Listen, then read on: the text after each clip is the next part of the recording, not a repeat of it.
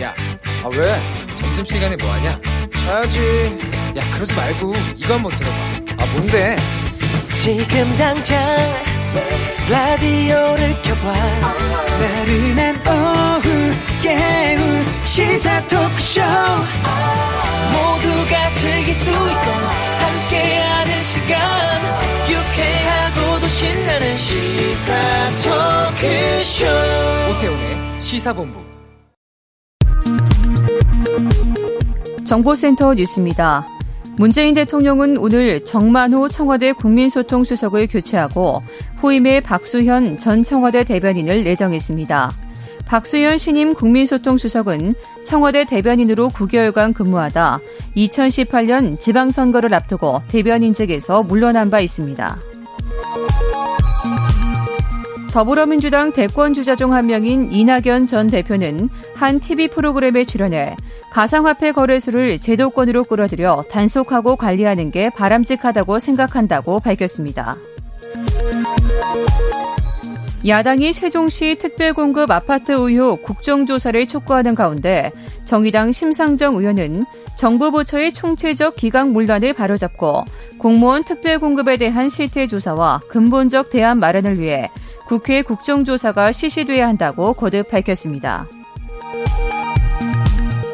65세 이상 고령층에 대한 코로나19 백신 접종이 시작된 가운데 정부는 지역에 따라 예약률의 차이를 보인다며 적극적인 참여를 당부했습니다. 중앙사고수습본부에 따르면 현재 기준 60세에서 74세 어르신의 사전 예약률은 64.5%입니다. 한국은행이 오늘 발표한 금융기관 가중평균금리 통계에 따르면 4월 예금은행의 전체 가계대출 금리는 2.91%로 3월보다 0.03%포인트 상승했습니다. 지난해 1월 이후 15개월 만에 가장 높은 수준입니다. 일본이 미국에 이어 유럽연합과 정상회담에서도 대만 문제를 언급하자 중국은 일본이 중국 위협론을 과장하기 위해 서방 국가와 결탁했다며 심각한 결과가 있을 것이라고 강하게 반발했습니다. 지금까지 정보센터 뉴스 정원나였습니다.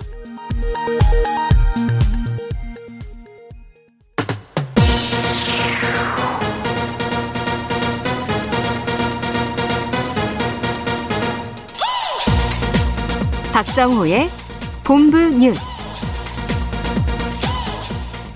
네, KBS 라디오 오태훈의 시사본부 2부 첫 순서 이 시각 주요 뉴스들 정리해드립니다. 본부 뉴스 오마이뉴스의 박정호 기자와 함께합니다. 어서 오세요. 네, 안녕하십니까? 예, 그 국민의힘 예비 경선 결과 어제 오후에 발표한다 그랬는데 어제 발표 안 네. 나고 오늘 아침에 나왔어요. 그렇습니다. 그 40대 이하 그 샘플이 확보가 안 돼가지고요. 예. 여론조사가 좀 지체가 됐고요. 음. 오늘 아침에 발표가 됐는데 그래서 여덟, 본선 경 네. 진출자 진출자가 다섯 명 발표가 됐습니다. 여덟 명 후보 안에 다섯 명이 진출했는데요. 네. 이준석, 나경원, 주호영, 홍문표, 조경태 후보가 본선에 올라갔고요. 예. 윤영석, 김웅, 김은혜 의원은 탈락했습니다. 예, 예. 뭐 후보별 득표율과 순위는 공개되지 않았지만 음. 이준석 후보가 1위로 본경선에 올라갔다. 여러 관계자들이 전하고 있습니다. 아, 이 후보가 일반 여론조사 득표율에서 다른 후보들보다 좀 많이 앞서갔다. 아, 이런 얘기를 들을 수가 있었고요. 예. 당원조사 득표율에서는 뭐 나경원 후보한테 밀렸다. 음. 하지만 격차가 크지 않았다라고 하거든요. 네. 그러니까 이런 걸 종합적으로 볼 때 보수 유권자들도 좀 변화를 원하고 있는 게 아니냐. 음. 이런 해석도 가능해 보입니다. 이 본선에 진출한 다섯 명 일요일부터 2주일 동안 권역별 합동연설에 네차례 TV 토론회 다섯 차례를 거쳐서 다음 달 9일, 10일 본경선으로 최종 당선자를 가리는데요. 네. 본경선은 예비 경선과 아, 달라요. 뭐가 다르냐? 당원 투표와 일반 국민 여론조사 비율이 다릅니다. 음. 당원 투표가 70%, 네. 일반 국민 여론조사가 30%입니다. 음. 그 이번에 신진 세력들의 약진, 네. 뭐 기대 이게 많았다고 했고 대표적인 게 이준석 전 최고, 김웅 의원, 네. 김은혜 의원 이랬는데 그렇습니다. 이준석 전 최고만 남았어요. 네, 사실 기자들도 봤을 때는 김웅 의원도 올라가지 않을까라는 음. 생각을 했는데요. 이 세 사람 중에 이준석 후보만 살아나면서 어떻게 보면 자연스럽게 신진 후보 단일화 효과를 보게 됐습니다. 어. 뭐 표가 아, 집중될 가능성도 있는 거죠. 네. 본선에서 어떤 영향을 줄지 봐야 할 것 같고요. 또 한 가지 눈에 띄는 게 바로 중진의 저력이 확인됐다. 그러니까 PK, 그러니까 부산, 울산, 경남 지역의 조경태 의원, 네. 또 충청의 홍문표 의원의 본선 진출, 어, 이걸 보면서 역시 선거에는 조직의 힘도 중요하다 음. 이런 생각을 해봤습니다. 알겠습니다. 한미 정상회담 성과에 따른 후속 조치 이야기, 이행하기 위해서 당정청이 긴밀히 공조하기로 했다고요? 네, 아침 일찍 국회에서 당정청 협의회가 열렸는데요. 네. 대화 재개와 교류 확대가 필요하다. 아, 그러니까 이 대북 문제에 있어서는 어쨌든 대화를 빨리 하는 게 중요하다는데 인식을 같이 했고요. 예. 정부는 이 한미 글로벌 백신 파트너십 실무 협의를 위한 전문가 그룹을 6월 초까지 설치를 하고 범정부 테스크포스 그 TF를 통해서 후속 조치를 차질 없이 진행하기로 했습니다.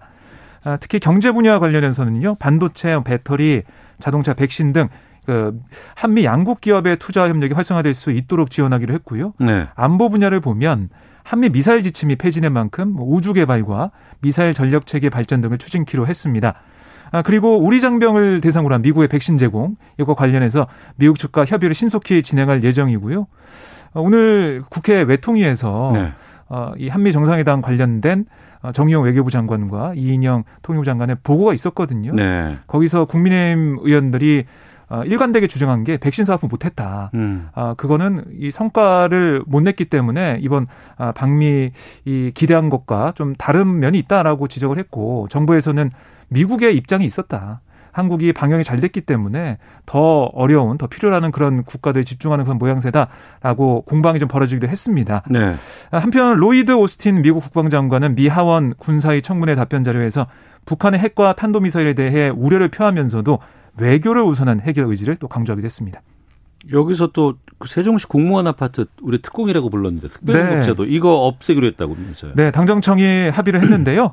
관세청사나 이 관세평가 분류원이 특별 공급을 노리고 세종시 청사 신축을 가능했다는 의혹 이게 불거졌잖아요. 그래서 유사 사례도 계속 나오고 있습니다. 네. 특히 야3당이 관련 국정서까지 요구하고 있는데요. 아, 이런 상황에서 민주당이 계획이 없던 이 특공 문제를 당정청 안건으로 올리면서 신속한 대응에 나선 것으로 보입니다. 아, 당정청은 이전 기관 특공 제도가 세종시 정주 여건 개선 등으로 당초의 취지를 좀 달성한 부분이 있다. 또 지금 상황에서 제도, 제도를 유지하는 게 국민들이 보기에 과도한 특혜라고 생각할 수밖에 없다라는 네. 인식을 함께 했는데요. 아, 또 중요한 게 관평원 직원 등의 아파트 시세 차익 환수 이건 어떻게 될 거냐 음. 이게 중요해 보이는데 여기에 대해서는 법률에 의거해야 한다. 그러니까 조사 결과가 나오면 가능한 것은 당연히 환수할 것이다라는 입장을 내놨는데 네. 이 법률로서 문제가 없다면 환수하기 힘들다 이렇게도 볼 수가 있잖아요. 음. 이 부분은 국민들이 좀 당정청이 어떻게 할지는 계속 지켜볼 것 같습니다. 알겠습니다. 자 그리고 그 이용구 법무부 차관 택시기사 폭행 의혹 사건으로 수사받고 있는 가운데 네. 오늘 사표 냈다고요. 네, 지난해 12월 초 차관에 임명된 지 6개월 만인데요. 이 차관이 취재진에게 문자를 보냈습니다. 뭐라고 보냈냐면 남은 1년 법무, 검찰 모두 새로운 혁신과 도약이 절실한 때다. 네. 이를 위해 새로운 일꾼이 필요하다. 음. 새로운 일꾼을 얘기하면서 사의 배경을 밝혔습니다. 아, 이 차관은 오늘 연관을 내고 출근하지 않았고 이 판사 출신인 이 차관이 지난해 그 윤석열 전 검찰총장의 징계 사태 때 사의를 표한 고기영 당시 차관의 후임으로 임명이 됐었죠. 네. 법무부 차관의 이 비검찰 출신 인사가 임명된 게 1960년 이래 약 60년 만이었습니다. 어. 아, 좀 기대를 모으기도 했었는데 하지만 이 차관은 임명 직후 택시기사 폭행 의혹 사건이 불거지면서 아, 내내 사퇴 압박을 받아 왔었고요. 아, 최근엔 사건을 수사 중인 서울중앙지검의 피의자 신분으로 조사를 받기도 했습니다. 이 때문에 법조계에서는 아마 다음 달 초에 단행될 검찰 인사 맞물려서 네. 이 차관도 교체될 것이다라는 음. 예측을 좀 했었는데 이번에 물러나게 됐습니다. 네. 그리고 외신 좀 보죠. 미국과 어, WHO 세계 보건기구 조사팀이 코로나19 이거 왜 생겼는지 네. 이거 조사 지난번에 이 세계 보건기구 했었는데 했는데 이거 다시 해달라고 했다고요? 그렇습니다. 그러니까 이게 주한 아 그 중국 우한의 우한 바이러스 연구소에서 어, 코로나 바이러스가 유출될 수 있다 이런 취지의 그 월스트리트저널 기사가 나왔거든요. 예, 예. 그 이후에 미국을 중심으로 코로나19 기원을 다시 조사하자 음. 이런 목소리가 계속 나오고 있습니다. 조 바이든 미국 대통령이 어제 이 정보 당국의 코로나19 기원 판단이 엇갈린다면서 90일 내에 다시 보고하라 이런 지시를 내렸고요. 네. 이번에는 스위스 제네바의 그 주 유엔 미국 대표부가 성명을 내고 미국은 WHO가 주관하는 2단계 코로나19 이 기원 조사를 지지한다. 음. 이렇게 얘기했거든요. 이 지난 1월, 2월 중국에서 코로나19 기원 현장 조사를 벌인 WHO 조사팀 전문가들도 네네. 2단계 조사해야 된다 이렇게 입장을 내놓고 있어요. 어. 그러니까 서방 국가들 뭐 캐나다도 지지한다는 그런 입장을 내놓긴 했는데 예. 서방 국가들이 이거 다시 조사하자 이런 이제 목소리를 좀 내고 있습니다. 어, 애초에 이건 막 나왔을 때 팬데믹 WHO에서 빨리 이거 선언 안 해가지고 그때 네. 막 우왕좌왕했었는데 중국은 지금 어떤 입장인 거예요? 중국은 실험실 유출이 아니다. 음. 이게 결론이 이미 났다는 입장을 계속 보이고 있는데요. 아, 자오리젠 중국 외교부 대변인은 전문가들은 중국 실험실에서 코로나19가 시작되는 것은 불가능하다 이런 결론을 내렸고 이게 바로 과학적인 결론이다. 음. 아, 미국 일부 인사들이 감염병 상황을 중국의 책임으로 돌리는 건 과학을 존중하지 않고 뭐 인민의 생명에 책임을 지지 않는 거다라고 반발하고 있고요. 또 미국 주재 중국 대사관은 대변인 명의 담화에서 실험실 유출설 이건 낡은 음모론이다라고 비판하기도 했습니다. 알겠습니다. 자, 지금까지 본부 뉴스 오마이뉴스 박정호 기자 함께했습니다. 고맙습니다. 네, 고맙습니다.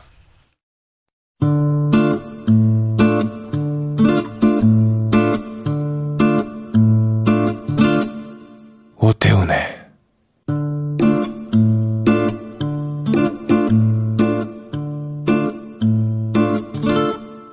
시사본부. 네. 1시 11분 지나고 있습니다. 시사본부는 청취자 여러분들의 참여 기다리고 있습니다. 샵 9730으로 의견 보내주시면 되고요. 짧은 문자 50원, 긴 문자 100원, 어플리케이션 콩은 무료입니다. 팟캐스트와 콩, KBS 홈페이지를 통해서 시사본부 다시 들으실 수 있습니다. 유튜브를 통해서도 만나실 수 있습니다. 유튜브 검색창에 일라디오 아니면 시사본부 이렇게 검색해 보시면 됩니다. 자, 매주 금요일에는 한 주간의 언론 보도를 분석하고 비평하는 와치독 시간이 있습니다. 알파고 신하 씨 외신 기자 나오셨습니다. 안녕하십니까? 네, 안녕하십니까? 예. 정상근 전 미디어널 기자 함께 합니다. 안녕하십니까? 네, 안녕하십니까? 예. 두 분은 비타민 같은 거 드세요? 어, 비타민 인삼. 인삼, 홍삼. 홍삼, 흑삼. 네. 아, 그것도 먹어요? 네. 어. 저도 뭐 비타민을 먹고 있습니다. 비타민 먹고. 네. 요즘 건강 다들 막 챙겨야 된다고 네. 하고 또 이런 연말이나 연초에 선물들 건강 기능식품 같은 거 많이들 받고 주고 아니 유독 하잖아요. 한국 사람들 건강에 좀 그런 것 같아요. 음. 아 그래요? 저 이렇게 선물로 비타민 주는 나라가 처음 봤어요. 선물로 비타민 주, 주는 거 없어요? 네, 저는 비타민 자체가 마트에서 팔린다는 걸 보고 한 거는 전날 충격에 빠졌어요. 어, 그랬군요. 아, 특히 코로나19 시대를 맞아가지고 네. 건강기식품이 더 잘 팔리는 것 같습니다. 어. 왜 이렇게 시작을 했냐면 이 부분을 좀 다뤄볼까 하는 건데 오프닝 잘하시네요. 건강 기능식품과 같은 상품 협찬 문제가 어, 최근에 계속 논란이 되고 있습니다.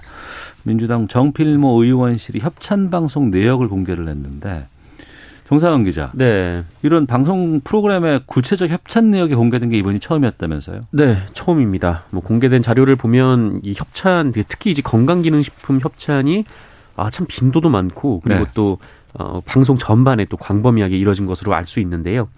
이 방송사별로 이 협찬이 어느 정도 이루어졌는지 내역을 보면 그 MBN 같은 경우에는 306건으로 가장 많았고 네. MBC가 225건, 이 채널 A가 219건, 그 음. JTBC가 188건, 네. SBS 158건, TV조선 152건, KBS 7건 이런 순으로 나타났습니다. 어. 그러니까 뭐 사실상 KBS를 제외하고는 매일매일 건강제품 협찬이 쏟아진 상황이었고 네. 또 종편의 경우 이 협찬을 받은 방송 콘텐츠에 대한 재방송도 굉장히 많이 하고 있는 상황이고요. 음. 또 그리고 뭐 성분별로 보면 뭐 유산균류가 가장 많았다고 하고 네. 뭐 콜라겐, 뭐 시서스, 단백질, 뭐 오메가 3 등등 네, 그 굉장히 좀 많이 나왔다고 합니다. 시서스는 뭐예요, 이게? 저도 잘 모르겠네요. 모르겠는데. 네. 그 보면은 그런 거 아니에요. 어, 뭔가 의학 프로그램이라든가 아니면 그 의사 가운을 입으시는 전문가분들이 딱 네네. 나와서 여러 가지 상황에 대해서 몸이 결리고 허리가 아프고 이럴 때 어떻게 하면 되나 이럴 때 거기서 뭐 이런 어 제품을 먹으면 제 그, 거기서는 제품이라고는 안 하겠죠. 그렇죠. 이럴 때 무슨 성분을 먹으면 몸이 좀 괜찮아집니다. 네, 의사 가운이라고 하면서 좀 약간 비하파로 하는 거 의복 아니에요 그런 거? 또 뭐 의사 가운이 의복이죠 네, 뭐. 가운이라고 하나요? 네, 그럼요. 네. 아, 예, 죄송합니다. 아, 제가 몰라, 몰랐나? 아, 아니 아니요. 네. 하여튼 그랬다가 보면은 나중에 알고 봤더니 그것이 그런 프로그램들의 그런 기능성을 정보를 제공하는 프로그램이 알고 봤더니 이런 건강 기능성 식품을 만드는 회사에서 그 프로그램에 협찬을 주는 거 아닌, 가요 뭐 맞습니다. 그러니까 이게 어떤 식으로 이루어지냐면 음. 그 당시에 이 과거 이제 KBS 저널리즘 토크쇼 제2에서 나왔던 얘기인데 네. 그 실제로 이 건강 홍보 프로그램, 그러니까 건강 프로그램을 음. 하던 제작진 한 분을 인터뷰를 했어요. 그래서 네. 그분이 어떻게 얘기를 했냐면 그 아이템을 정하는 거죠. 그러니까 이번 주는 장 건강을 하자라고 음. 하면은 네. 뭐 장에 좋은 성분들이 있지 않습니까? 그렇죠. 있겠죠. 뭐 네. 유산균이라든가 뭐가 있겠죠. 거기 네. 이제 관련된 이제 협찬 업체들을 이제 연락을 해서 어. 협찬을 받아오는 거예요. 예, 예. 그렇게 해서 이 협찬으로 이 상품을 받아와서 이 출연자들에게 뭐 이거를 어느 어느 정도 좀 먹어보고 와라. 뭐 어떻게 얘기를 하라 또 음. 어디가 좋다라고 설명을 하라 이렇게 얘기를 하는 겁니다. 그래서 네. 이 시청자들이 보기에는 이 건강 기능 그러니까 건강 정보를 주는 이제 프로그램이니까 음. 이게 전문가들이 나와서 또 얘기를 하니까 아 이게 좀 객관적인 정보구나라고 생각을 하는 경우가 그럴 수밖에 없는 상황인데 네. 어 근데 알고 보면은 사실상 연출된 그러니까 광고를 통해서 음. 이루어진 음. 프로그램이었다라는 것이죠. 네. 네. 알파오 기자가 뭐 언론인으로서 활동도 하지만 네. 방송인으로서도 네. 많은 곳에서 활동을 하잖아요. 네. 그리고 협찬 방송에 좀 나가본 적도 있어요. 협찬 방송보다는 제가 나가는 한 예능 방송에서 협찬이 있어서 우리가 어. 앉는 자리 옆에다가 비타민 음료수가 있었어요. 있었어요. 예, 그리고 어. 되도록 방송하면서 중간중간에 마셨으면 좋겠다는 그런 거 있었는데. 아, 그런 멘트가 있어요? 아니 하기 전에. 아 그러니까. 근데 네. 저는 진짜 목이 말라서 마셨어요. 물 물처럼 생각하고 마신 거예요. 어. 아니 요즘에는 이런 인터넷 블로그를 보더라도 네. 이런 소정의 뭐 출연 무슨 뭐 협찬을 받아서 작성한 글입니다라는 거 다 적어주거든요. 네. 이게 이제 법이 바뀌어가지고 그거, 네, 그거 해야 네, 돼요. 네, 해야 됩니다. 그럼 방송들은 이런 거 솔직히 우리 협찬 받아서 하는 방송이에요라는 걸 잘 고지는 하나요? 협찬 고지는 하죠. 네, 네. 하게 돼 있는데 네. 그 뭔가 좀그 그 즉시 즉시 그러니까 이 얘기가 뭐 협찬을 통한 제품을 뭐 이제 설명하는 것입니다라고 네. 이렇게 나오는 게 아니라 음. 보통 이제 마지막에 이제 프로그램이 끝날 때 뭐 협찬 제공 이런 식으로 이제 자막으로 아 네, 그걸로 가면 안 되는데 네네 네. 그렇게 하니까 사실 그렇게 하면은 뭐가 협찬이고 뭐가 뭐 아닌지 사람들이 네. 알 수가 없는 중간에 거잖아요. 만약에 20분짜리 프로그램인데 15분 동안 쭉 봐왔고 채널 돌리면 그게 협찬 방송인지 모르고 넘어가는 거 아니에요? 모르는 거죠. 어. 네. 그러니까 이게 뭐 고지를 해야 하는 상황인데 근데 음. 이게 고지가 잘 안 되고 네. 또 고지를 하더라도 좀 불명확하게 고지를 하는 경우가 많아서 음. 또 그게 좀 논란이 좀 됐었습니다. 네. 이 협찬제도 어떻게 봐요? 알파 기자는? 아, 이제 협찬하고 BPL이 한국에서 섞인 것 같아요. 음. PPL은 이제 협찬 아니잖아요. 광고인데 네네. 한국에서는 협찬을 어, PPL을 협찬의 마스크를 음. 씌워서 하는 것 같아서 좀 약간 차라리 좀 약간 대놓고 솔직하게 하는 게더 낫지 않을까 싶어요. 네. 광고주들이 별로 안 좋아하니까요. 그러니까 음. 이게 뭐 광고다, 이게 협찬이다라고 고지를 하고 이 제품을 하면은 사람들이 어 그냥 뭐 돈을 이걸 팔기 위해서 저렇게 얘기를 하는구나라고 생각을 하는 거죠. 그러니까 오히려 좀 자연스럽게 아 이게 어디가 좋고 어디가 좋고라고 얘기를 하면은 아 사람들이 전문가들이 이렇게 얘기를 하니까 아 이게 거기에 좋구나라고 생각하고 제품을 사는데 이걸 이제 협찬이라고 고지하면은 이게 광고주들이 별로 좋아하진 않는다는 거죠. 네. 아니 종편이 그동안 이런 문제들 많이 있었다는 지적들 꽤 있었거든요. 근데 지금 수치를 보니까 MBC랑 SBS 상당히 많네요. 네, 뭐 아까도 말씀드렸지만 그 MBC가 MBN 다음으로 가장 많았고 음. 그 SBS도 뭐 이렇게 적지 않은 수의 협찬을 좀 받았는데 네. 어 그러니까 이 협찬 자체가 뭐 나쁘다 뭐 그렇게 보진 않습니다. 뭐 워낙 이제 광고 시장이 음. 좀 포화된 상황이고 또 뭐 광고 그 광고를 하는 입장에서도 그렇고 또 광고를 이제 실어주는 입장에서도 그렇고 좀 어, 뭐, 좋게 말하면 이제 에드버토리얼이라고 해가지고 좀 자연스럽게 광고를 하는 좀 그런 시장들은 뭐 새로 생겨나고 있고 뭐 이렇게 뭐 아예 하면 안 된다 뭐 이런 얘기는 아닌데. 네. 근데 다만 이게 저 어떤 식이냐면은 그 방송국 같은 경우에는 건강 정보를 제공하는 형태로 이 그렇죠. 협찬이 네. 좀 이루어지다 보니까 네. 아, 그러니까 이게 뭐 객관적이고 뭐 정말 이게 뭐 어떤 뭐 그런 내용들이 아니라 협찬을 받아서 이게 일종의 이제 돈을 받고 이제 상품을 홍보하는 것이다라는 것 정도는 소비자들한테 좀 인지를 시켜야 되는 그런 필요성은 있는 것 같아요. 근데 음. 이 지상파라고 하는 사업자는 그러니까 국민의 이제 재산인 그 공공의 재산인 이제 전파를 사용해서 이제 영리를 취하는 회사인데 어, 그런데 뭐 그렇다면은 좀 이런 부분에 있어서는 좀 더 명확하게, 네, 좀 그 책임을 다할 필요가 있다라는 생각이 우리가 일곱 가밖에 안 받았잖아요. 음. 우리라는 말이 KBS지요. 3253님하고 지현주님이 시서스는요 다이어트 식품입니다라고 다이어트 식품이래요. 아까 제가 네. 이게 뭐지라고 했던 거 시서스? 네. 이건 다이어트 식품이라고 하고 정영원님은 방송 보고 하나 하나 챙겨 먹기 시작했더니 지금은 12가지 다 먹고 있어요. 영양제만 먹어도 배불러요라고 말씀을 달아주셨는데 기가 얇으신 분이네. 따져 보면 또 보험한 7개 정도 들었지 않았을까 싶어요. 12가지면 그 영양제를 시리얼처럼 드시는.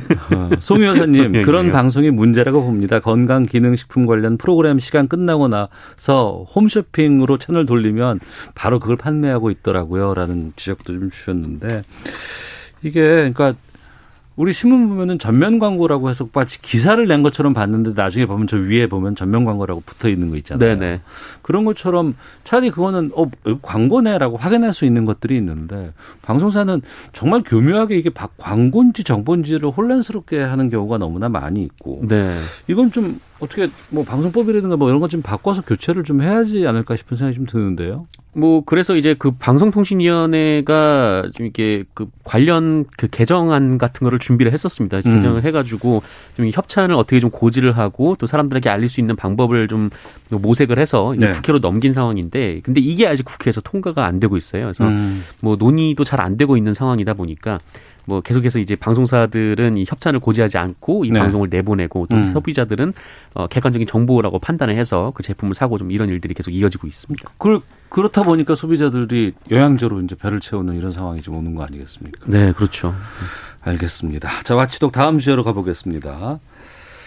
네이버가 언론사 유료 구독 서비스 콘텐츠를 공개했다고 하는데 여기에 대해서 좀 알아보도록 하겠습니다. 그 일부 언론과 함께 네이버가 유료 구독 모델을 도입했다. 이 뭔가요? 구체적으로 어떤 내용인 거죠, 이게? 네, 뭐 지금 이제 프리미엄 콘텐츠라는 플랫폼을 네이버가 새로 론칭을 했는데 예. 지금은 이제 베타 테스트 기간입니다. 음. 정식 출시라는 건 아니고 예. 어, 일단 뭐 그 몇몇 그 몇몇 언론사 그리고 이제 전문가들을 모아서 음. 이분들이 이제 컨텐츠를 생산을 하면은 네이버가 이제 유료로 팔겠다라는 것이죠. 뉴스 서비스를 네, 근데 아무래도 뭐 언론사 같은 경우에는 뭐 네이버만큼 뭐 전문적이지도 않고 네. 규모가 크지도 않으니까 이 네이버가 뭐 결제 시스템 뭐 이런 것들 있지 않습니까? 네이버가 음. 잘할 수 있는 것들. 네네. 근데 그런 것들을 만들어서 그 제공을 하면 그 어. 그 언론사나 이제 전문가들이 컨텐츠를 만들어서 이거를 얼마에 팔지 또 음. 어떤 식으로 팔지는 알아서들 결정을 하는 좀 그런 모델을 만들겠다라는 게 이 네이버의 입장입니다. 근데 언론사 입장에서는 그렇게 된다 그러면은 그러니까 이거 아니에요. 만약에 어, 본부일보가 있다고 하면 네네. 이전에는 본부일보가 이제 그 누가 이 본부일보를 구독을 하면 그 신문을 집으로 배달을 해주고 그러면서 이제 월 얼마씩 돈을 내는 네. 시스템이었는데 네.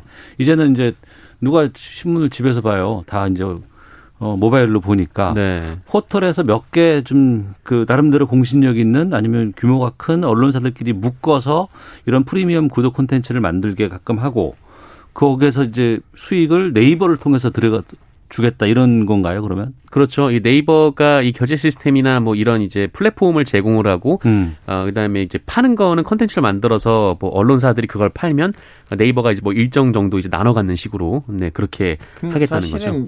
제가 개인적인 생각이 한국인 언론사들은 왜 네이버를 필요로 느낀지 모르겠어요. 그렇게 유리를 한다면. 왜냐면 어. 지금 현재 미국에 있는 일부 언론사들 그리고 유럽에 있는 일부 언론사들이 유료를 이미 가 있었던 상황이고 네네. 이제 기사의 그 첫 단락 있잖아요. 음.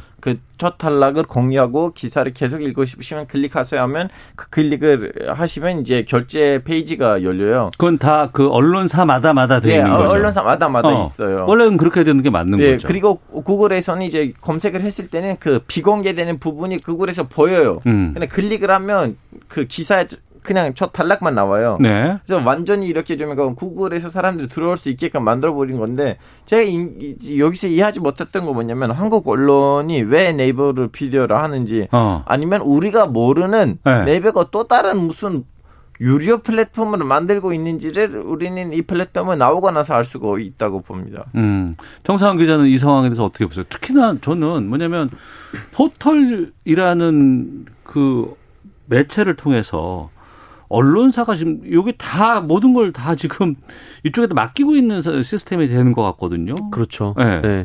어, 그래서 참여하지 않는 언론사들 같은 경우에도 굳이 유료화를 하려면은 우리가 알아서 하면 되지, 음. 뭐 굳이 네이버에 가서 하게 되냐, 뭐 네. 이렇게 얘기를 하는데, 근데 사실 이 네이버가 유료 플랫폼을 만들었다고는 하지만 그 저는 이게 과연 이제 성공할 수 있을까라는 의문이 드는 게 음. 이게 뭐냐면 그 네이버가 지금 그 이 한국 언론의 그 시장 전체적으로 좀 문제점을 노정되고 있는 그 핵심적인 문제를 바꾸지 않고 있거든요. 이게 예. 뭐냐면은 네이버가 언론사들의 컨텐츠를 사와서 뉴스를 무료로 풀고 있다라는 음. 데 있는 거예요. 근데 이거는 바꾸지 않고 따로 유료 모델을 만든다고 하면은 그 사실 독자들 입장에서는 가장 많이 관심 있는 뭐 정치나 사회 뭐 이쪽 이슈는 그냥 무료로도 충분히 볼 수가 있는데 네. 굳이 그 유료로 그 네이버가 만드는 이제 플랫폼에 들어가서 유료로 돈을 내고 어, 뉴스를 보겠는가 좀 그런 데 있는 거죠. 그래서 음. 지금 언론사들이 한 뭐 10여 개, 한 20여 개 정도가 참여를 하고 있기는 합니다만 네. 이 언론사들도 뭐 그냥 자기들 기사를 그냥 제공하는 거 아니고 그냥 별도의 이제 뭐 사람들한테 관심이 있을 법한 한번 들어가 봤어요. 어, 저는 이제 들어가 보진 못했는데 어. 떤 것들을 제공하고 있는지는 제가 좀 파악을 하고 있습니다. 이게 뭐냐면은 그러니까 일종의 이제 주식 같은 거 있잖아요. 그러니까 아. 주식 같은 것들은 주식 뉴스 같은 것들은 네네네. 사람들이 좀 돈을 주고 사보는 경우들이 있단 아, 말이죠. 아, 그렇죠. 네. 네, 증권가 이제 정보지도 이제 돈을 네. 주고 사보니까요. 어. 그러니까 그런 정보들 아니면 뭐 기업들 정보들, 음. 그러니까 이게 좀 어, 일부 소수의 사람을 대상으로 한 뭐 그런 이제 그 타겟층을 명확히 한 좀 그런 컨텐츠를 이제 언론사들이 만들어서 지금 생산을 하고 있는 어, 그런 상황이라고 합니다. 알파고 기자는 그 전부터 항상 그렇게 얘기를 했었어요. 그러니까 언론사도 이 수익이 상당히 중요하다. 예. 아, 이거 필요하고 예. 어, 그런 쪽으로 접근을 했는데, 그러니까 이렇게 이런 모델을 통해서 언론사가 수익 구조를 좀 바꾸려고 하는 이 방향성은 어떻게 보세요? 사실 언론사가 네. 사실은 언론사가 자유를 얻고 진짜로 그 말 그대로 표현의 자유로 갈 수 있는 방안이 뭐냐면 음. 강그 수익에 있어서 광고의 비용이 줄고 네. 구독자들로부터 받은 구독료가 올라가야지 그 언론사가 이제 어, 이렇게 정치나 아니면 경제 시스템에서는 벗어나고 자유를 얻을 수가 있어요. 그러니까 어떤 힘으로 보이지 않는 힘으로부터 독립될 수 있는 자유로운 언론이 될 수 있는 건 네. 구독의 힘이다. 예. 어. 그래서 지금 한국 언론도 보면 네. 이제 극보수 언론 아니면 중도 진보 언론들이 이렇게 하고 싶은 말을 막 할 수 있는 거는 네. 그 그만큼 이제 밴돈의 독자를 쌓였기 때문에 그 독자들로부터 받은 모금이나 아니면 음. 구독료를 통해서 그 언론사가 운영되다 보니까 그, 그 언론사들이 자기네 이념 내에서는 하고 싶은 말을 막 하는 거예요. 네. 사실은 장기적으로 봤을 때는 언론사들이 이렇게 그 온라인 구독료 이렇게 유료로 간다면 음. 어, 언론의 환경이 더 나아지지 않을까 싶어요. 네. 그러네요. 그러니까 일정 정도 뭐 어떤 금액을 지불하고 양질의 컨텐츠를 받아볼 수 있는 그런 구조가 되어야지만 언론이 바르게 설 수도 있고 네. 또 그, 그렇게 돼야지만 이런 그, 그 언론 지형도 좀 바뀌지 않을까 싶은데 어떻게 보세요? 저도 뭐 100% 동감합니다. 그러니까 음. 결국 이제 그 컨텐츠 유료화가 언론이 할 수 있는 가장 합리적인 그 수익 모델이라고 생각을 하고 있어요. 그뭐 네.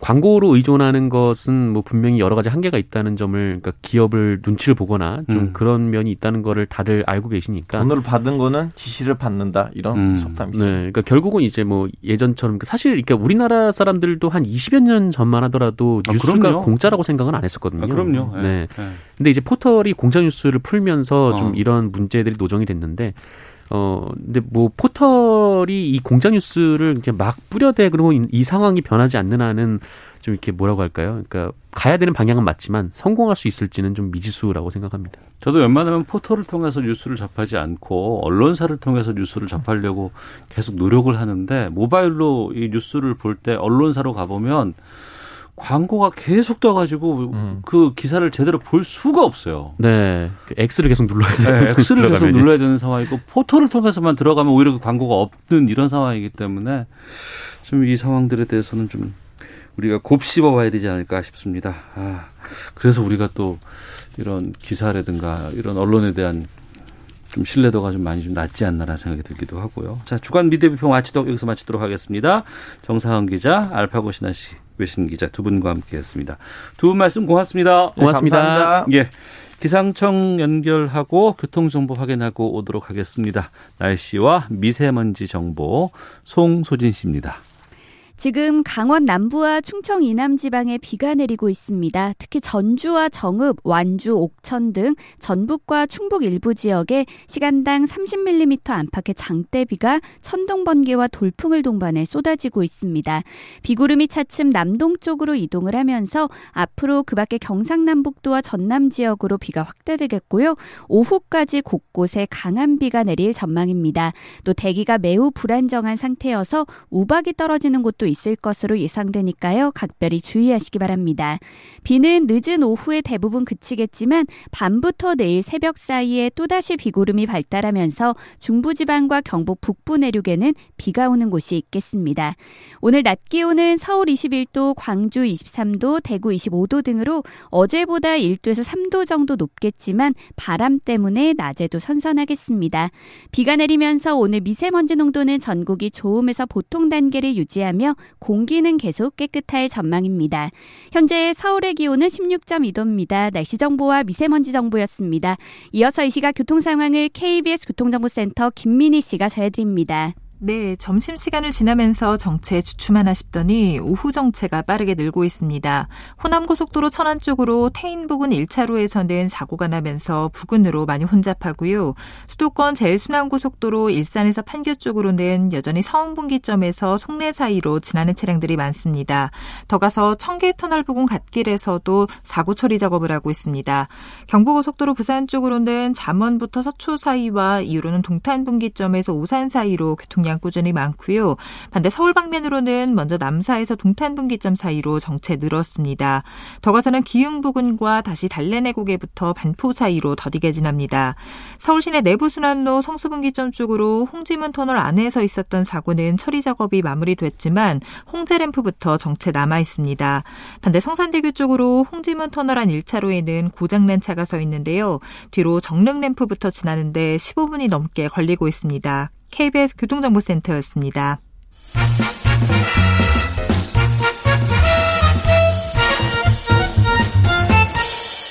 오태훈의 시사 본부. 네. 장애 아동이 우리 사회 일원으로 당당하게 살아갈 수 있는 환경을 만드는 것. 이거는 우리 사회가 맡고 있는 공동 책임인 동시에 국가가 해줘야 될 일입니다. 보건복지부의 1월 발표가 있는데 지난해 기준으로 우리나라에 등록된 장애 아동 수가 무려 29만 명이 넘는다고 합니다. 문제는 이 장애 아들 상당수가 이 제대로 된 재활 치료를 받지 못하고 있다고 하는 점인데요. 그러니까 성장기의 골든 타임을 놓치고 있다고 해서 저희 더 나은 삶 어린이가 안전한 대한민국 연속기획 어린이를 위한 나라는 있다 네 번째 시간 오늘 이 장애 아동의 재활 치료에 대해서 또 이걸 위해서 제시되고 있는 공공 어린이 재활병원 건립 이 부분 좀 짚어보도록 하겠습니다. 아, 그동안 공공 어린이 재활병원 건립을 위해서 노력해 온 단체가 있습니다. 사단법인 토닥토닥의 김동석 대표와 함께 말씀 나누겠습니다. 어서 오십시오. 예, 안녕하세요. 네. 토닥토닥. 김동석 대표께서 건우 아빠로 더 잘 알려져 있는 분이라고 들었습니다. 예. 그, 건우가 이제 올해 나이, 올해로 이제 14살에 어린인데요. 예. 어린이라고 하기 좀 애매하긴 한데요. 어쨌든 음. 이 아이가 이제 두 살 때좀 네. 사고로 해서 음. 어 지금 장애가 좀 있게 됐고 예, 예. 그리고 어 건우라는 아이는 그 재활 치료를 받지 못하면 그 어, 생을 이어가기가 어려운 아이입니다. 어. 현재 뭐 사지 마비 상태이고 예. 어, 위로 직접 음식을 투여하고 있고 어. 그 말은 지금 못 하고 있는 이런 상황이고요. 예. 그 어떻게 14살이면 이제 중학교 1학년 예, 그렇죠. 갈 나이가 됐는데 이제 학교를 다녀본 적은 좀 없습니다. 어. 학교를 가야 되는데 갈 수가 없, 학교에서 받아줄 수가 없는 이런 상황. 예. 어떻게 치료도 치료를 포기할 수가 없기 때문에 어. 치료를 못 하게 되면 어, 생명 신체를 유지하기가 어렵기 때문에 네. 예. 어쨌든 어 저희 치료를 어떻게 보면 필수라고 볼 수 있겠죠. 음. 이런 그 필요한 이런 아이입니다. 네. 근데 이런 아이가 치료를 받을 수 있는 곳이 없다는 이런 현실을 어, 어 치료를 받을 곳이 없다는 현실을 직면하고 나서 예. 아, 나설 수밖에 없게 된 거죠. 어, 어린이 네. 공공 재활병원 건립 위해서 온 가족이 지난 2013년에 마라톤에 참여하셨다고 들었어요. 그 당시 얘기를 좀 해주세요. 그러니까 저희 그 사실 아이를 부모만의 힘으로 어, 생명을 지킬 수 없다는 이런 생각이 좀 들었어요. 음. 아이가 처음에 사고가 나고 장애인이 이렇게 됐을 때는 네. 어, 치료비 걱정은 좀 했었거든요. 음. 그런데 어, 막상 제가 살고 있는 대전에서 치료를 받을 곳이 좀 없다는 네. 거를 알고 나서 저희는 이제 그 깜짝 저도 놀랐었죠. 어. 그래서 어. 이 아이와 돌아다니다가 수도권을 떠돌아다니면서 소위 재활 난민으로 생활을 하면서 재활 난민으로 민, 생활할 수밖에 예, 없다. 예, 그렇게 하다가 이제 대전에 내려갈 수밖에 어. 없는 어. 둘째 아이가 생기면 내려갈 수밖에 없는데 어. 이 상황에서는 또 이제 대책이 없어서 예. 이제 더 이상 안 되겠다 이런 상황이 대전도 우리나라에서 큰 도시인데 거기에서는 예. 아이가 다치면 재활할 수 있는 그런 병원이 없어요. 예, 그렇게 집중할 수 있는 데가 좀 아예 없었던 건 아닌데 어. 대기표를 받아야 되고 또 이제 좀 이런 이런 아이가 예, 예. 들어갈 수 있는 병원이 당시에는 없었어요. 어. 그래서 아, 좀 알려야 되겠다는 이런 생각을 하게 됐고 예. 사실은 이제 2014년도에 이제 이런 문제에 관련해서 어. 몇몇의 가족들하고 좀 얘기를 하게 되고 네. 그리고 이 가족들과 함께 그 마라톤 대회에 음. 그 여섯 가족이 처음 네. 여섯 가족이 마라톤 대회에 이제 2010 정확하게 2014년도 4월에 음. 참여를 하게 됐고요. 그리고 그해 몇번 더 참여를 하면서 시민들이 지금 이거 부분들에 이제 관심을 좀 많이 가져주시게 되고 네. 그래서 대전에서는 그 어린이 재활병원 설립을 추진하는 시민 추진 모임이 음. 어 2014년도에 발족을 좀 하고 그것이 2015년도에 토닥토닥으로 사단 법인으로 이제 전환이 된 겁니다. 그러면 이제 아무래도 그렇게 이제 죄송합니다만 네. 그런 이제 이벤트 퍼포먼스 같은 걸 해야 언론인 관심을 갖잖아요. 예. 그럼 당시에 그런 활동을 통해서 재활병원이 많이 생겼습니까? 아니요, 그 재활병원이 이제 필요하다는 얘기는 저희들이 계속 네. 했던 것이고 네. 이제 그런 부분들에 대해서 뭐 여기서 얘기를 해도 되는지 네. 모르겠는데 이제 KBS 시청자 칼럼이라고 하는 예, 예, 예. 부분에서도 있는데 예. 저희가 이제 연속으로 두 번을 나온 적이 있었거든요. 어. 그러면 그럼 성과가 그러면 이제 찾아가지 네. 않습니까? 방송에 네. 담당자가 없는 거예요, 대한민국에.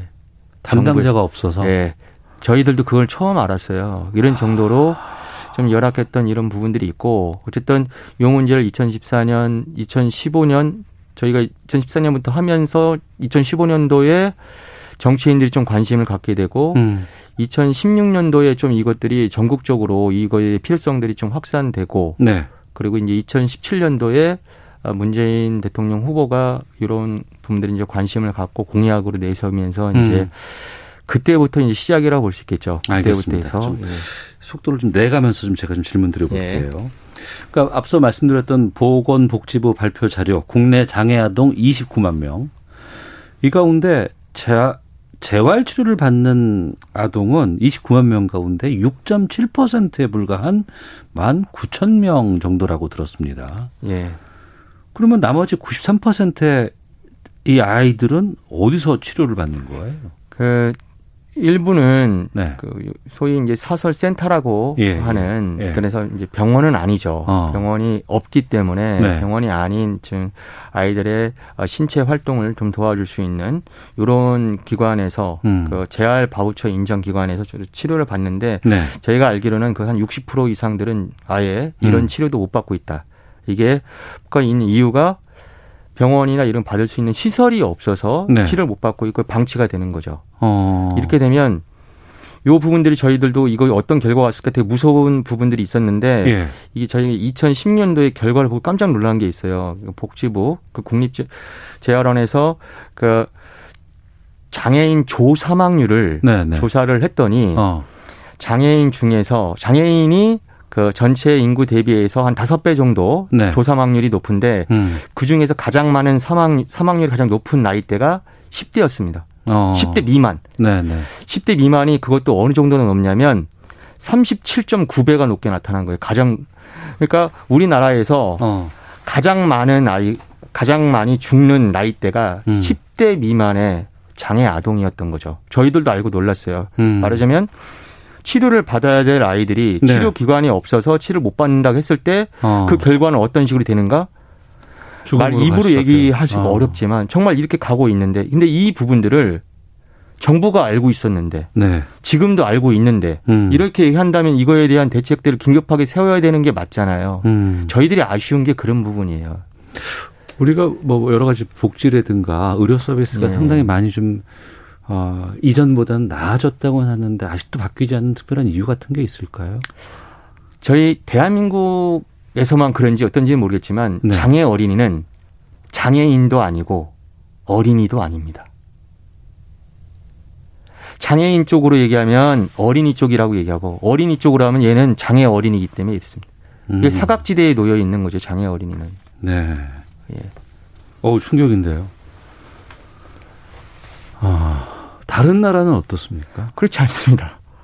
예, 이게 장애 어린이에 대한 문제, 개인의 문제라고 바라보지 않아요. 예, 장애 예, 어린이의 문제를 아. 이 아이들에 대한 것이 사회의 수준이라고 생각을 하거든요. 예.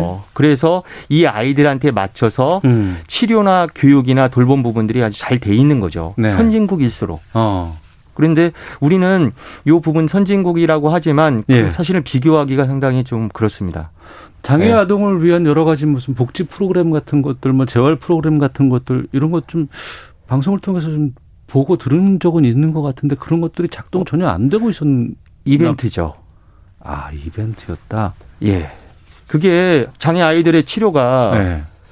계속 지속적으로 예. 이루어져야 되는데 어. 떤 시기에 한 번 하고 예, 예. 그러면 만약에 쉬면 아이들이 어. 그 상태로 놓여 있느냐 그건 아니죠. 어. 중단이 되게 되면 후퇴하거든요. 아이들 네네. 상태가. 음. 꾸준하게 계속 치료할 수 있는 이렇게 하기 위해서는 사회적 시스템이 필요한 거죠. 네. 근데 사회 시스템이 없는 거예요. 어. 대한민국의 치료 부분에서 어린이 재활 의료 체계는 없어요. 음. 이거는 의료인들도 다 알고 있는 거거든요. 예, 예. 지금 이제 와서 이제 구축해 나가는 그런 단계에 있습니다. 어.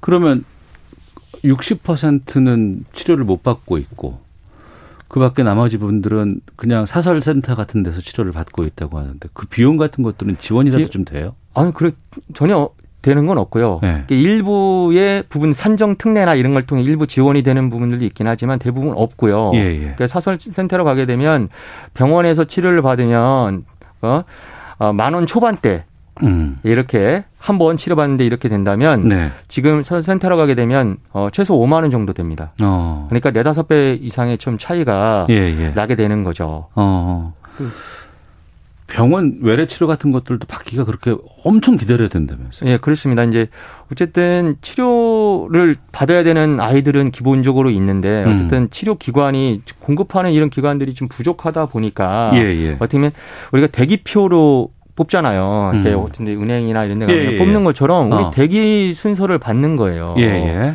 이제 그렇게 하게 되고 그리고 치료가 치료라는 건 어느 정도가 나아졌을 때 치료가 음. 이제, 이제 끝나야 되는 거잖아요. 이제 네네. 네. 또 대기자가 있다는 이유로 해서 치료가 끝나지 않았는데 또 끝나는 이런 상황들이 이제 되는 거죠. 그러니까 악순환이 되는 겁니다. 우리 아이들이 어떤 사고라든가 질병이라든가 여러 가지 네. 어려움 때문에 다쳤을 때 네. 아이들 때문에 조금 더 신경을 써주고 조금 더 치료를 우리가 적극적으로 한다 그러면 이 친구들이 완 쾌속도도 빠르고 네. 완치도 될 수 있을 것 같다라는 기대도 듣는데 저 완치까지는 좀 제가 뭐 그거는 뭐 어떻게 말씀드리기는 어려운 부분인데 예, 예. 나아질 수 있는 삶에 어, 예, 떻게 보면 좀 더 행복할 수 있는 어. 기회가 보장될 수 있는 거죠. 예, 예. 그러니까 저희가 좀, 좀 안타까운 거는 저희가 좀 서운해했던 건 대한민국에 어. 왜 우리 아이들한테는 치료받을 수 있는 기회조차 주어지지 않는가 하는 거예요. 나아지고 예. 나아지고 않건을 떠나서 어. 우리 아이들은 왜 이렇게까지 치료를 받는 게 어려운 거지? 예. 제가 이제 이게 이제 대한민국에 던지고 싶었던 의문이었어요. 어. 그래서 그러면 우리 아이들은 대한민국에 좀 이렇게 하면 대한민국 국민이 맞나요? 음. 대한민국은 이런 아이들의 내 생명과 건강을 지키는 국가가 맞는 건가요? 네. 이런 부분들을 참 사실은 던져보고 싶었어요. 청취자께서 많이 의견 주시는데 더 페이스님은 아이들의 미래를 운운하면서 국가와 사회는 장애를 여전히 차별과 비용의 대상으로 취급하고 있는 게 문제입니다. 병원 치료 한 번, 한 시간 받으려면 거의 하루를 다 써야 합니다. 보호자 한 명의 일상은 아예 없다고 봐야 하고요. 이렇게 장애와 재활에 대한 이식 수준이 낮은 국가는 어, 그 어떤 나라에서도 보기 어려운 수준일 거라고 봅니다. 파라나오륙님, 제가 사는 근처에 어, 일부 기업에서 기부한 금액을 포함해 공공재활병원을 건립하는 것 있었는데 계획 발표하고 착공까지는 정말 수년이 걸렸습니다. 병상 수도 계획보다 많이 줄었습니다. 어, 현재 실정은 나라가 장애에 대해 손 놓은 꼴이나 마찬가지입니다. 그나마 지금이라도 만들어지도록 된데 다행이다 싶습니다. 라고도 의견도 보내주셨는데. 아니, 그래도 현 정부에서도 대통령 되기 전에 후보 시절에 여러 가지 이런 공약도 냈다고 하는데, 어, 기대도 많이 하셨을 것 같은데. 예. 기대 정말 많이 했습니다. 예. 저희가 어린이재활병원이셨을 때 저희들이 많이 울었어요. 어. 이렇게 막 이제 어쨌든 우리 아이들을 대한민국이 국민으로 이제 이제서야 인정을 해주는구나 이런 생각이 들었고. 예, 예. 아 이런 정부라면 처음에 문재인 정부 기대하는 이런 정부라면 음. 정말 정말 달라지지 않겠냐 우리들의 아이들의 환경이. 네. 그래서 어 지금도 뭐 기대를 다 버린 건 아니지만 어쨌든 음. 좀 아쉬운 부분들이 좀 큰 게 사실이죠. 네. 원래 약속했던 부분보다 좀 축소가 되고 음. 또 지연이 되고 있는 부분들 네. 그런 것들의 그 가장 큰 원인이 음. 예산 문제, 돈 문제를 얘기하니까 우리 아이들의 생명 어떻게 보면 그동안에 기다릴 수 없는 아이들이 기다렸는데 막상 이 상황이 닥치니까 또 돈 문제를 갖고서 아이들의 부분들이 더 기다려야 되는 상황. 네. 좀더 많은 아이들이 치료를 받아야 되는데 그럴 수 있는 음. 기회 자체가 또 돈 때문에 줄어드는 것 같은 이제 이런 부분들이 되니까 아, 참, 참 아쉽고 좀 그렇습니다. 마지막 이 부분들은 어떻게 보면 대, 대한민국이 문재인 대통령님이 우리 아이들한테 약속한 거잖아요. 음. 그러니까 아이들 사실 우리 건우의 이름도 불렀거든요. 네네. 네. 아 건우한테 공공 어린이 재활병을 임기 내에 완공하겠습니다 하면서 마지막으로 한 얘기가 건우야 어때였어요. 음. 아 우리 아이들이 봤을 때 정말 어떤가 지금 그거 봤을 때 임기가 끝났을 때 대통령님이나 음. 같이 함께 하셨던 정부의 관계자들이 흐뭇하게 좀 웃을 수 있었으면 좋겠다 음. 이런 생각을 마지막까지 기대를 좀 놓지 않아 봅니다. 기공식은 했다면서요? 예. 언제 했어요? 작년 12월에 작년 12월이면 이제 6개월 전이네. 예, 예. 예, 예, 예. 대전에서 이제 첫 삽을 떴습니다. 네. 이제 그리고 이제 조만간 이제 경남 창원에 음. 내서 이제 하게 되고 이제 외에 병원은 아니지만 네. 아, 좀 센터라는 이름으로 어. 입원 병상이 없는 네네. 네. 어, 이런 것들이 이제 전주와 뭐 청주, 원주, 춘천 어. 이런 지역의 센터들이 좀 생깁니다. 아, 언제쯤 그러면 그 병원들이 빛을 발할 수 있을까요? 지금 이제 올, 올해 내년도 정도에 다들 이제 첫 사업을 뜨거나 이렇게 원래 계획했던 부분들이 좀 축소되긴 했지만 어쨌든 시작은 예, 예. 올해 내년 초반들이 이제 대체적으로 좀 많이 이루어질 것 같긴 합니다. 어.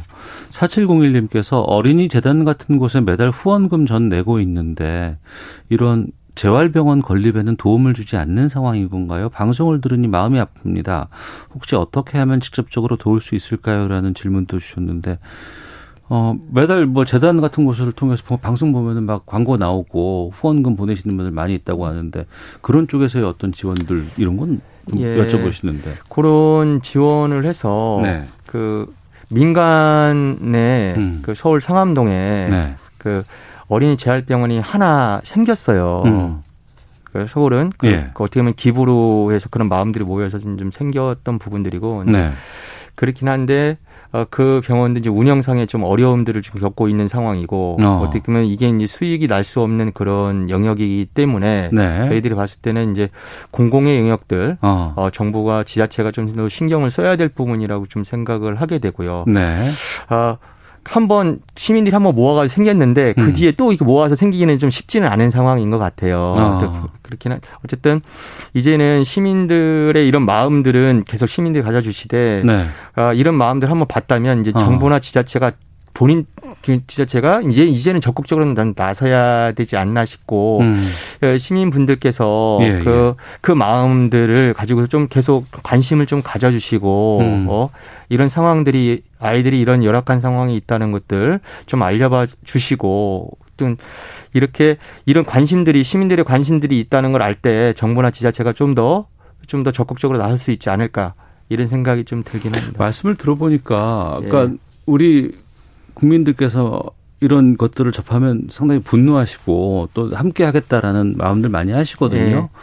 근데 이건 지금 보니까 김동석 대표 건우 아빠가 이런 일이 있습니다. 이렇게 했으면 해주, 해야 됩니다라고 말씀하실 그때 그때마다 한 번씩 이런 것들이 바람은 좀 있지만 네. 이게 쭉 나가거나 아니면 시스템적으로 국가에서 해야 될 일을 계속 해야 되는데 예. 이게 그때만 가다 멈춰버리고 또 다시 나와서 이런 말씀을 하시고 이게 좀 반복되는 현상 같은데요.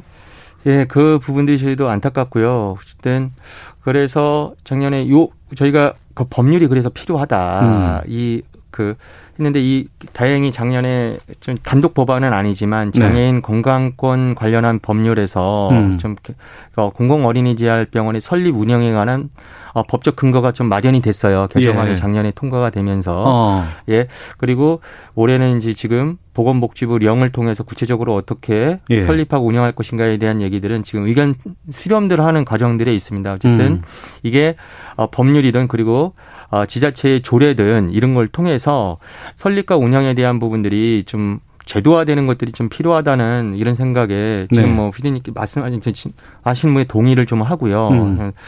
좀 그렇게 이게 제도화돼서 네. 어, 어떤 그때 그때 상황들에 따라서 이렇게 음. 이렇게 얘기가 되고 회자되는 것이 아니라 네, 네. 어, 계속 지속적으로 좀 나아지고 이렇게 되는 이런 부분들 음. 꼭뭐 이런 얘기가 없어도 좀 아이들이 어, 치료와 또 받을 치료뿐만 아니라 사실은 이걸 결부해 발생하는 문제들이 많이 있거든요. 교육 문제, 돌봄 문제, 네. 가정의 이제 생활 문제라든가 이런 발생하는 이런 문제들이 좀 해결이 나갔으면 해결이 돼갔으면 좋겠습니다. 어. 어린이 재활병원을 최소 다섯 개 권역에 반드시 만들겠다는 게 이제 공약이었고 근데 이게 앞서서 뭐 돈 문제라든가 여러 가지 이런 부분 때문에 제대로 진척되지 못했었고 또 재활병원을 재활센터로 이제 규모가 축소됐다는 얘기도 좀 들었는데 재활 병원과 센터는 어떤 차이가 있는 거예요? 입원 병상이 있냐 없냐는 차이입니다. 입원 병상이 있냐 없냐. 예. 어. 우리가 의료법상으로 그 병원이라 이름을 쓰려면 입원 병상 30개 이상이 예. 돼야 되는데 예, 예. 그러니까 사실은 센터는 어. 이게 권역 센터거든요. 예, 예. 하나의 권역. 어. 예를 들면 전북 권역인데 네. 전북 권역 전체를 책임지는데 센터 입원 병상이 없는 음. 말하자면 축소시킨 거죠. 음. 입원 병상 30개 자체를 네네.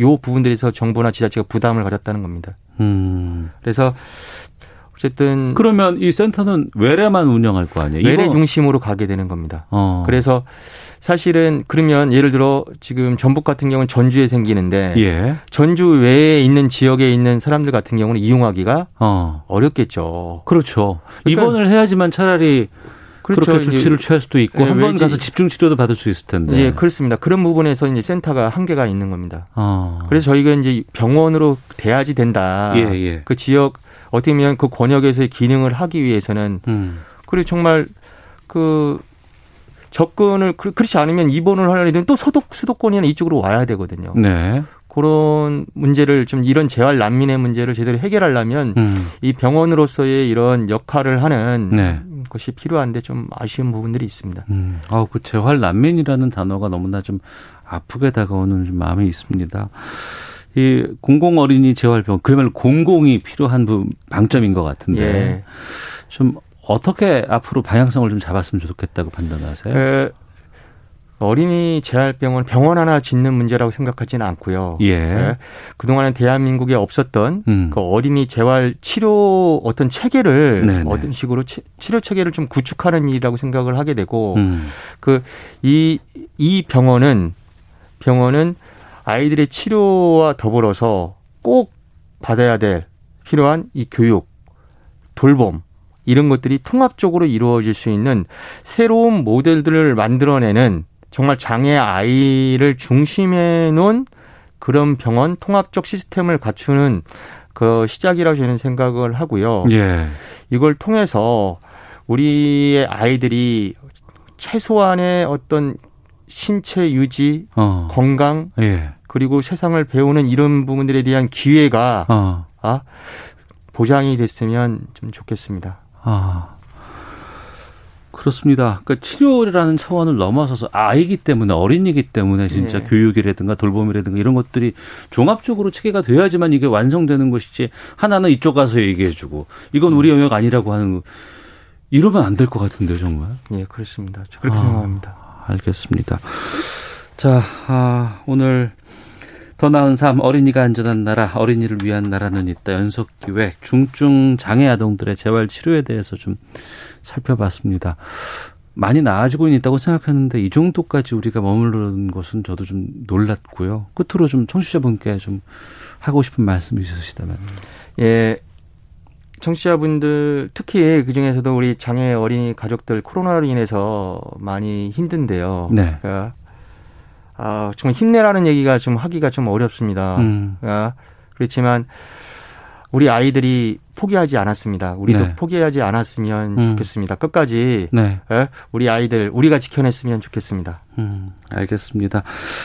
자, 지금까지 어, 토닥토닥 어, 이 중증 장애 아동들 위한 어린이 재활병원 건립에 대해서 노력하고 있는 곳입니다. 김동석 대표와 함께 말씀 나눠봤습니다. 오늘 말씀 고맙습니다. 고맙습니다. 예, 시사본부도 여기서 인사드리겠습니다. 다음 주에 뵙겠습니다. 안녕히 계십시오.